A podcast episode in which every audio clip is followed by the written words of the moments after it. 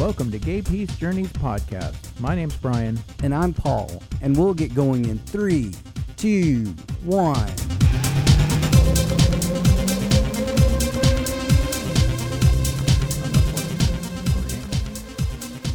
So today we're going to be talking about what is gay peace? Like when people ask us on the street, like, what is that when they hear that we do a podcast? Yeah, every time I mention to someone that Paul and I are doing a podcast, they ask, what is it about? And I tell them it's about gay spirituality, and they usually look at me like, what's that? Or uh, the next Or is that just for gay people? Yeah, yeah, I really get that a lot. Yeah, and it's interesting because I try to say, you know, we just we try to share what our path was on our journey, and hopes that it helps other people have a comfortability with them, you know, with being who they are. Yeah, so that's today's topic, basically the meaning of gay peace. Yeah, what is gay peace? And we feel the most interesting people to listen to is someone that's lived through something, somebody that has some good stories. And as we all know, society tends to throw a lot of challenges at the gay community, and they do end up with some pretty good stories. Yes, we do, don't we? So, gay people have to adopt a new perspective and learn some heavy duty lessons just to survive in many instances. And many of those life challenges propel us to thrive, even. Yeah, and, and I would say when we've lived through things that we've grown from, if they were a lot of trauma or if they they're inspired a lot of growth, if we can share those, then they could be a stepping stone for people that are coming into this now and experiencing the things that we've already, you know, like cut a path through, so that they would find an easier way to get through that instead of having to like deal with it from scratch. Like So, do. Paul, would you say gay pieces for anyone who needs to hear survival stories or how to overcome adversity to find peace? as long as they're open minded, I don't think they'll have a problem. Agreed. So, a lot of people have struggles from time to time in their life, but gay people often they don't have the role models or support from religious leaders, parents, teachers, or even society in general. And we're not saying that you know we're the perfect role models by any by No, any this is our journey and we're just talking about it basically. exactly. But these people's struggles are real, and and when gay people, what did they have to do to find peace? You know, they fight battles both internally and externally, and oftentimes, though, those battles leaves them that leaves them with uh, the strength and knowledge that can be helpful when passed along to others, and Yeah, help them not feel so alone. exactly. Yeah, I mean they're not the first ones to have to deal with this. That's that's kind of the way we hope this will translate. Yeah. Well, look at the Queer Eye show, for example. Um, they're very relatable to everyone, even though they're very different than a lot of people. Yeah, I think they really help to turn the tides in how people see us. And they help people become more comfortable in their own skin. And that's something they learn to do on themselves. They learn to do by themselves. So now they're passing that on, is the way I take that show. So, just to give this conversation a bit of color, we're going to borrow from the gay pride flag. Did you know that the colors in the pride flag have meaning? I did know that. Yep. That's because you probably listened to the Pride Flag meditation on gaypeace.com. Just a little bit of history. The Pride Flag in 1978, Gilbert Baker was an openly gay man and a drag queen, and he was urged by Harvey Milk, one of the first openly gay elected officials in the U.S., urged to create a symbol of gay pride. And Baker's original flag had eight colors, and there's a lot of different variations of the flag. But the most common variant has six colors, and coincidentally, also represent the colors of the chakra. which I thought was really interesting. Although there are seven chakras and there are six colors, but yeah, Pretty close, yeah, but I think that's pretty cool. I think it's pretty awesome. So there are three primary colors in the six color flag, and there's three secondary colors at this time. So um, I think it's cool because three is a powerful number, and three is the first time that like anything can stand stably on its own, and it's also the basis for several religious beliefs based on trinities, right? So there's also a symbol with three legs called called a triskele, which the Celtic meaning revolves around strength, but in progress, but it's the ability to move forward and overcome adversity, which I think speaks really loudly about what this is. The other thing to note is the primary colors that are represented in the flag, which is the first, the third, and the fifth. Um, when they're they're ones that are adjacent are blended, they give you the colors in between. For instance, the when the first and third color are mixed, they give you the second color, and when the third and fifth color are mixed, they give you the fourth color, and when the fifth and first color are mixed, they give you the sixth color. Wow, that's deep. Yeah, right. but um, why don't we take a look and go through the actual uh, gay pride flag colors, Brian? And if you'll like read them out, I will give a little bit of, of definition about the associated chakras and and some stones that work pretty well with those. So the first color in Gilbert Baker's pride flag is red, and red represents life. And gay peace is life.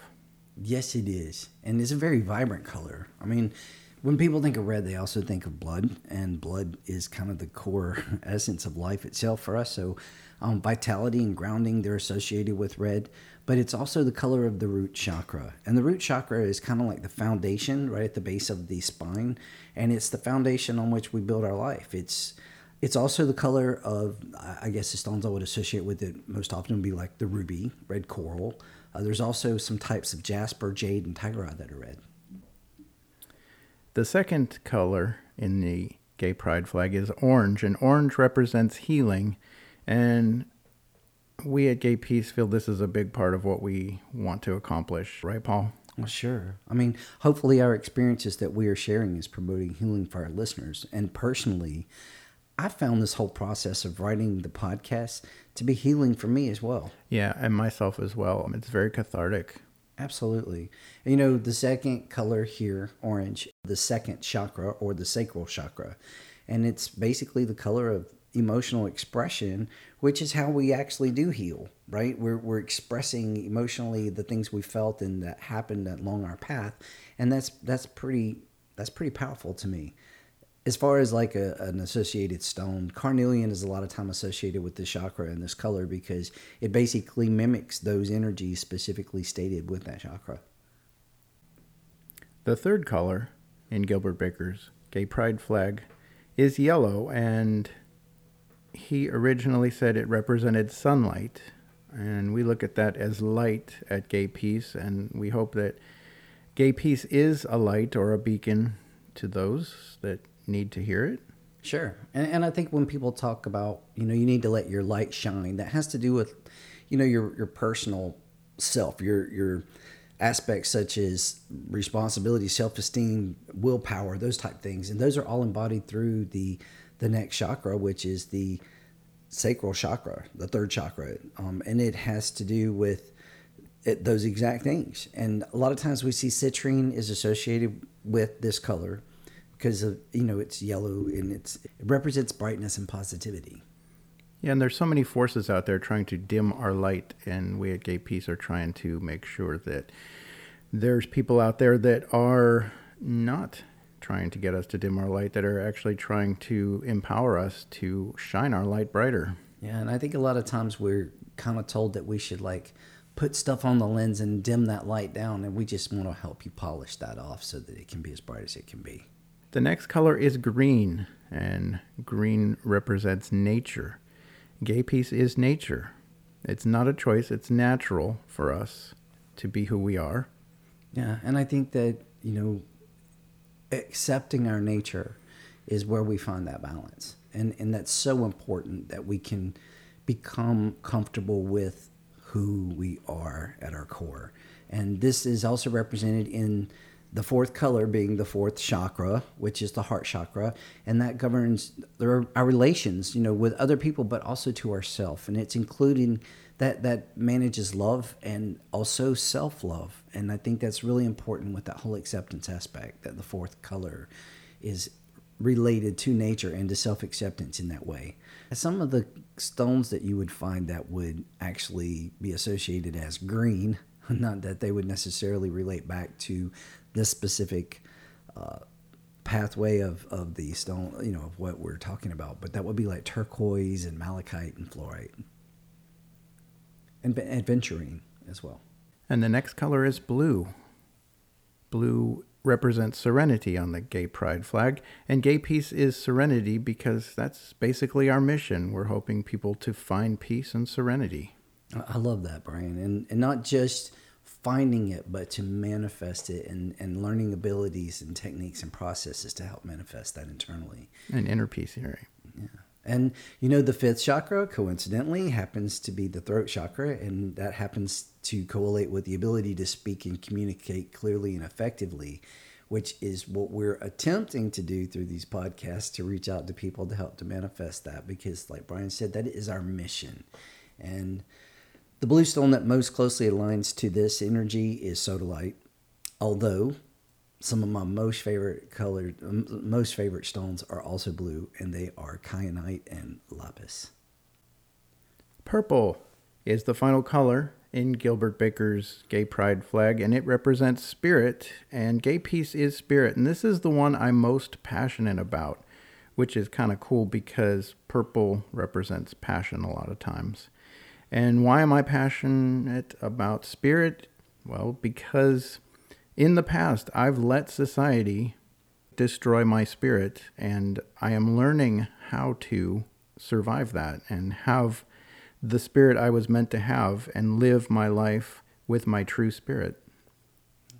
And and you know, Brian, that spirit is what we're here to grow. In my in my philosophy, it's it's the whole point of all of this, and we want to help other people reach a plateau where they can let their spirit soar and they don't have to feel bound. It's a process. It is a process. And it's also the color of the sixth chakra, which is the third eye chakra, which is about it's about seeing without optical vision, you know, and, and like intuition and foresight. And those are totally reliant upon open mindedness and imagination.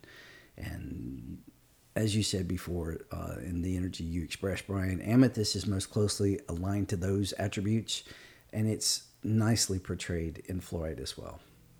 So I think it's worth mentioning and important to know that there is a final chakra that is not represented in the pride flag, which is basically a lot of times associated with white. But that would be the crown chakra, and it's located at the top of the head, and it is basically our higher consciousness or our divine connection. And, and that's just basically, I, I think it's an outcome of the other chakras flowing in consistent and appropriate ways between each other. So I think the manifestation of the other uh, colors and chakras within our life and, and the way that we're portray, portraying this helps to generate and make that connection to our higher self and who we are supposed to be. And I think that that's just an important side note that we need to put in there. Well, thank you for all that insight, Paul. And thank you for going through this with me. Uh, it'll help me the next time somebody says, What is Gay Peace all about? I can just say, Listen to episode 10. There you go.